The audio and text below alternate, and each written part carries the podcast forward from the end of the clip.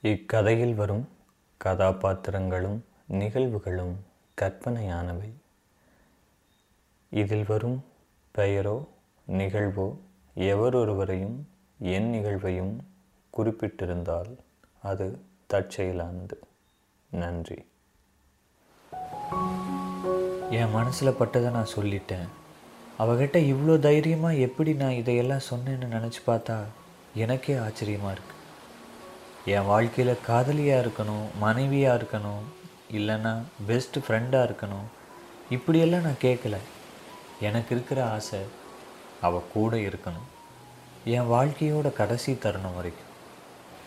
நானே நினச்சிக்கிறேன்னா இல்லை நிஜமாகவே என்னோடய உள்ளுணர்வு சொல்லுதான்னு தெரில என் லைஃப்பில் அவள் ரொம்ப இம்பார்ட்டன்ட்னு ரொம்ப ஸ்ட்ராங்காக தோணுது.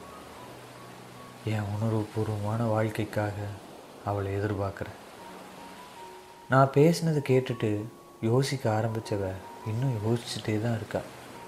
அமைதியாக கடலை பார்த்துட்ருக்கா நான் அவளையும் கடலையும் மாறி மாறி பார்க்குறேன். அவளுக்கும் கடலுக்கும் பெரிய வித்தியாசமெல்லாம் ஒன்றும் இல்லை. ரெண்டுமே ரொம்ப ஆழம்தான். உள்ளே என்ன இருக்குதுன்னு முழுசாக தெரிஞ்சுக்கிறதுக்குள்ளே ஆயுசே முடிஞ்சிடும் நான் சொன்ன பதிலுக்கு அவள் ஏதாவது சொல்லுவா பேசுவான்னு பார்த்தா நான் எனக்குள்ளேயே பேசிகிட்ருக்கேன் அவகிட்டேருந்து சவுண்டையே காணும். ஒரு பொண்ணு அதிகமாக யோசிக்கிறான்னா கூட இருக்கிற ஆண் அலர்ட் ஆகிக்கணும் ஏதோ பெரிய விஷயம் இருக்குன்னு அர்த்தம். எப்படியோ ஒரு வழியாக என் கண்ணை மறுபடியும் பார்த்தா பேச ஆரம்பித்தா ஏன் இன்னும் கனவுலகத்திலேயே இருக்க? நான் தான் நேரில் வந்துட்டேனே. இனியாவது கொஞ்சம் ப்ராக்டிக்கலாக யோசிக்கலாமே. உன்னோட ஆசை எனக்கு புரியுது. ஆனால் இந்த சொசைட்டிக்கே சம்மந்தம் இல்லாமல் பேசுகிறியே எப்படி நான் அக்செப்ட் பண்ணிக்க முடியும்? நான் இருக்கிறது பெரிய வட்டம்.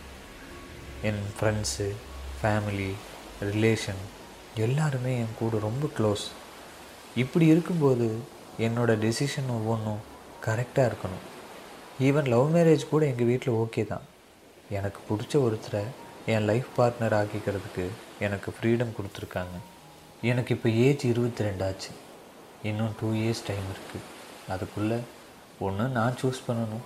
இல்லாட்டி வீட்டில் பார்ப்பாங்க என் மேரேஜுங்கிறது ரொம்ப காம்ப்ளிகேட்டட் ப்ராசஸ் எல்லாம் இல்லை. எனக்கு அக்கா இருக்கா? இந்த இயர் அவள் மேரேஜ் முடிஞ்சிடும் அவளும் லவ் மேரேஜ் தான். எப்படியோ வீட்டில் பேசி கன்வின்ஸ் பண்ணிட்டேன் பையனும் நல்ல பையன். Good status and I know him very well good hearted person so இப்படி கிளியராக ஒவ்வொன்றும் நடக்கிற ஃபேமிலியில் உன்னை எப்படி நான் இன்ட்ரோ கொடுக்க முடியும்? பிகாஸ் நீ சொல்கிற ரிலேஷன்ஷிப்க்கு நேமே இல்லையே. இன்னும் சொல்லப்போனால் நான் உன்னை வாப்போன்னு கூட சொல்லக்கூடாது. என்னை விட நீங்கள் அஞ்சு வருஷம் பெரிய பையன். இவ்வளோ ஏஜ் டிஃப்ரென்ஸ் இருக்கிறப்போ எப்படி வேவ்லன் செட் ஆகும்? நீங்கள் எனக்கு யாருனே தெரியாமல் எப்படி உங்கள் கையை பிடிச்சி என்னால் நடந்து வர முடியும்? உங்கள் கூட அதுவும் வாழ்க்கை முழுக்க. என்னால் ஒன்று பண்ண முடியும். உங்களோட வெல்விஷராக என்னால் இருக்க முடியும். எதாக இருந்தாலும் என்கிட்ட ஷேர் பண்ணிக்கோங்க. இப்போ உங்கள் ஃபீல்டில் நீங்கள் பெரிய ஆள். ஆக்டிங் ஸ்கிரிப்டிங் எடிட்டிங் ஆங்கரிங் அப்படி இப்படின்னு நிறைய ஒர்க்ஸ் ஒன்றா பண்ணிகிட்ருக்கீங்க இவ்வளோ கமிட்மெண்ட்ஸ் கடையில் நான் உங்களுக்கு தொந்தரவாக இருக்க விரும்பலை. நான் நிலவோட நிழலாக இருக்கலாம். உங்கள் கண்ணுக்கு நான் க்யூட்டாக தெரியலாம். என்னோடய வைப்ரேஷன் உங்கள் லைஃபுக்கு சப்போர்ட் பண்ணலாம். ஆனால் இது எல்லாத்துக்கும் முன்னாடி நீங்கள் யோசிக்க வேண்டிய ஒன்று என்னோடய பாஸ்ட் அண்ட் கரண்ட் கண்டிஷன் எனக்கு இப்போ ஹையர் ஸ்டடீஸ் முடிய போகுது.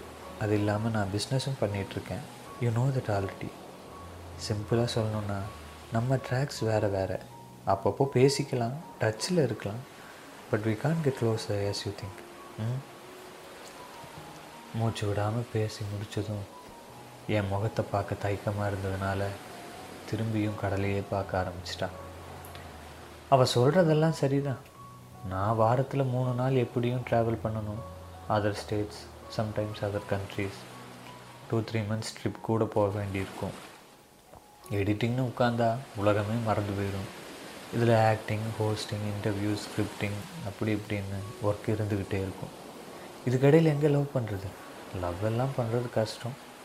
ஆனால் கேப் கிடைக்கும் போதெல்லாம் ஒன்றா டைம் ஸ்பெண்ட் பண்ண முடியும். அது கேரண்டி எப்படியும் பீச்சுக்கு அடிக்கடி வந்துடுவேன் ஏதாவது ஒரு கோயிலுக்கு போவேன். மியூசிக் ஃபெஸ்டிவலுக்கு கல்ச்சுரல் ப்ரோக்ராம்ஸ்க்கு தியேட்டர்ஸ்க்கு போவேன். அப்போல்லாம் அவள் கூட டைம் ஸ்பெண்ட் பண்ணலாமே. மனசில் இருக்கிறத ஒருத்தருக்கு ஒருத்தர் ஷேர் பண்ணிக்கலாமே. வெல்விஷர்னு சொல்லி ஒரு பேர் வச்சு தள்ளி நிற்க நினைக்கிறாளே. எப்படி நான் என் மனசை அவளுக்கு புரிய வைப்பேன்? I like her. I like a family friends and relatives I just want to visit them often want to spend some time with them தெரில. ஒரு வேலை இதெல்லாம் பேராசையும் என்னவோ கேட்டதெல்லாம் எனக்கு கிடச்சிருச்சு. சுதந்திரமாக எனக்கு பிடிச்ச வேலைகளை நான் சென்னையிலேருந்து பண்ணிகிட்ருக்கேன் நிறைய பணம் இருக்குது லைஃப்பில் செட்டில் ஆயாச்சு. அதனால் ஒரு வேளை இந்த மனசு அடங்காமல் என்னவெல்லாமோ ஆசைப்படுதா? ஏன் இப்படி மூணு வருஷமாக ஒரு பொண்ணு அதே பொண்ணு வேணும்னு மனசு கேட்கும் அதுவும் வினோதமான ரிலேஷன்ஷிப்பில் சரி நடக்கிறது நடக்கட்டும். இது வரைக்கும் எனக்கு தேவையானதும் விருப்பமானதும் கிடைச்சிட்டு தான் இருக்குது பார்ப்போம் நானும் அவளும் ஒன்றா இருப்போமான்னு எத்தனையும் யோசிச்சுக்கிட்டே அவகிட்ட பேச ஸ்டார்ட் பண்ணேன் என்னை நம்பி இவ்வளோ நேரம் இந்த டைமில் உட்காந்து பேசுனதுக்கே ரொம்ப தேங்க்ஸ்டா என் உணர்வுகளை நான் சொன்னேன். உன்னோட உண்மைகளை நீ சொன்ன. ரெண்டுமே சரிதான். நம்ம சூழ்நிலைகள் அனுமதிச்சா நம்ம ஒன்றா இருப்போம். இல்லாட்டி பரவாயில்ல. இன்ஸ்டாலையும் வாட்ஸ்அப்லேயும் உன்னை பார்த்துக்கிறேன் பேசிக்கிறேன். தியேட்டர்ஸ்லேயும் யூடியூப்லேயும் என்னை நீ பார்த்துக்கோ. நடக்குமோ நடக்காதோ என் ஆசைகளை சொல்கிறேன் கேட்டுக்கோ பல பௌர்ணமி இரவுகள் உன் கூட கடற்கரையில் கழிக்கணும். பல இடங்களுக்கு ரெண்டு பேரும் ஒன்றா ட்ராவல் பண்ணணும். எனக்கு உன்னை பிடிச்சதை விட உன் ஃபேமிலிக்கு என்ன பிடிக்கணும். நம்ம ரெண்டு பேரும் மேட்ச்க்கு மேட்ச் ட்ரெஸ் பண்ணி ஒருத்தர் ஒருத்தர் பார்க்குற மாதிரி நிறைய ஃபோட்டோஸ் எடுத்துக்கணும். இன்னும் இன்னும் எத்தனையோ. நான் இதெல்லாம் சொல்ல சொல்ல அவள் கண்ணில் இருந்து ஒவ்வொரு துளியாக செஞ்சது தொடச்சி விட்டேன். அவள் ஃப்ரெண்டு கூப்பிட்டா ரொம்ப நேரம் ஆயிடுச்சு வா போகலான்னு எந்திரிச்சேன். அவள் கையை பிடிச்சி தூக்கி விட்டேன். ரெண்டு பேரும் ட்ரெஸ்ஸில் இருந்த மண்ணை உதறி விட்டோம். அவள் முழங்கையில் இருந்த மண்ணை லைட்டாக தட்டி விட்டேன். அவள் சோகமாக என்னை பார்த்தா வருத்தப்படுற அளவுக்கு அப்படி என்ன ஆச்சுன்னு கேட்டேன். கால் பிடிச்சிக்கிச்சு கால் எடுத்து வைக்க முடியல அப்படின்னா சிரித்தேன் சாரின்னு சொன்னேன். ஏன்னு கேட்டா டக்குன்னு அவளை தூக்கிக்கிட்டேன். அவள் ஃப்ரெண்ட்ஸுக்கிட்ட நீங்கள் லைட் ஹவுஸ் கிட்ட போங்க பின்னாடியே வர்றோம்னு சொன்னேன். ஓகே ஓகேன்னு சிரிச்சுக்கிட்டே அவங்களும் லைட் ஹவுஸ் கிட்டே போனாங்க. நானும் அவளை தூக்கிக்கிட்டு பின்னாடியே நடந்து போனேன். என்னை பார்த்துட்டு முறைச்சிக்கிட்டே சிரிச்சா. நான் தான் தூக்குறதுக்கு முன்னாடியே சாரி சொல்லிட்டேனே அப்படின்னு சொன்னேன். என் செப்பல்? அப்படின்னு கேட்டான் என்னை அடிச்சிருவியோன்னு நினச்சி உன் ஃப்ரெண்ட்ஸ் செப்பலையும் ஹேண்ட்பேக்கையும் முன்னாடியே எடுத்துகிட்டு போயிட்டாங்கன்னு சொன்னேன். கன்னத்துக்கு இல்லைன்னா வலிக்குதுன்னு தேய்ச்சி விட்டா தேங்க்யூன்னு சொன்னேன். லைட் ஹவுஸ் வந்துடுச்சு. இறக்கி விட்டேன். கால் பரவாயில்ல சரியாயிடுச்சு. அவளும் ஃப்ரெண்ட்ஸும் கிளம்பிட்டாங்க. நானும் அமைதியாக என் வண்டிக்கிட்ட போனேன். வண்டியில் உட்காந்தேன் வண்டி ஸ்டார்ட் பண்ணேன். அவங்கக்கிட்ட ஸ்லோவாக போனேன். கேப் நின்றுச்சு ஏறி உட்காந்தாங்க வண்டி அவள் ஃப்ரெண்டு வீட்டுக்கு போகிற வரைக்கும் பின்னாடியே போயிட்டு அவங்க வீட்டுக்குள்ளே போனதும் பாய் சொல்லிட்டு கிளம்பி நான் அண்ணா நகர் வீட்டுக்கு வந்துட்டேன். வந்து வண்டியில் ரொம்ப நேரம் உட்காந்துக்கிட்டு இருந்தேன். இன்ஸ்டாவில் நோட்டிஃபிகேஷன் வந்துச்சு. ஓப்பன் பண்ணேன் ஜோத்சனா ஸ்டார்டட் ஃபாலோயிங் யூ அப்படின்னு வந்துச்சு. ஹெவன்லி ஃபீல் அற்புதமான உணர்வு. உணர்வு ஜெயிக்குமா? உண்மை ஜெயிக்குமா? இது எதுவரை?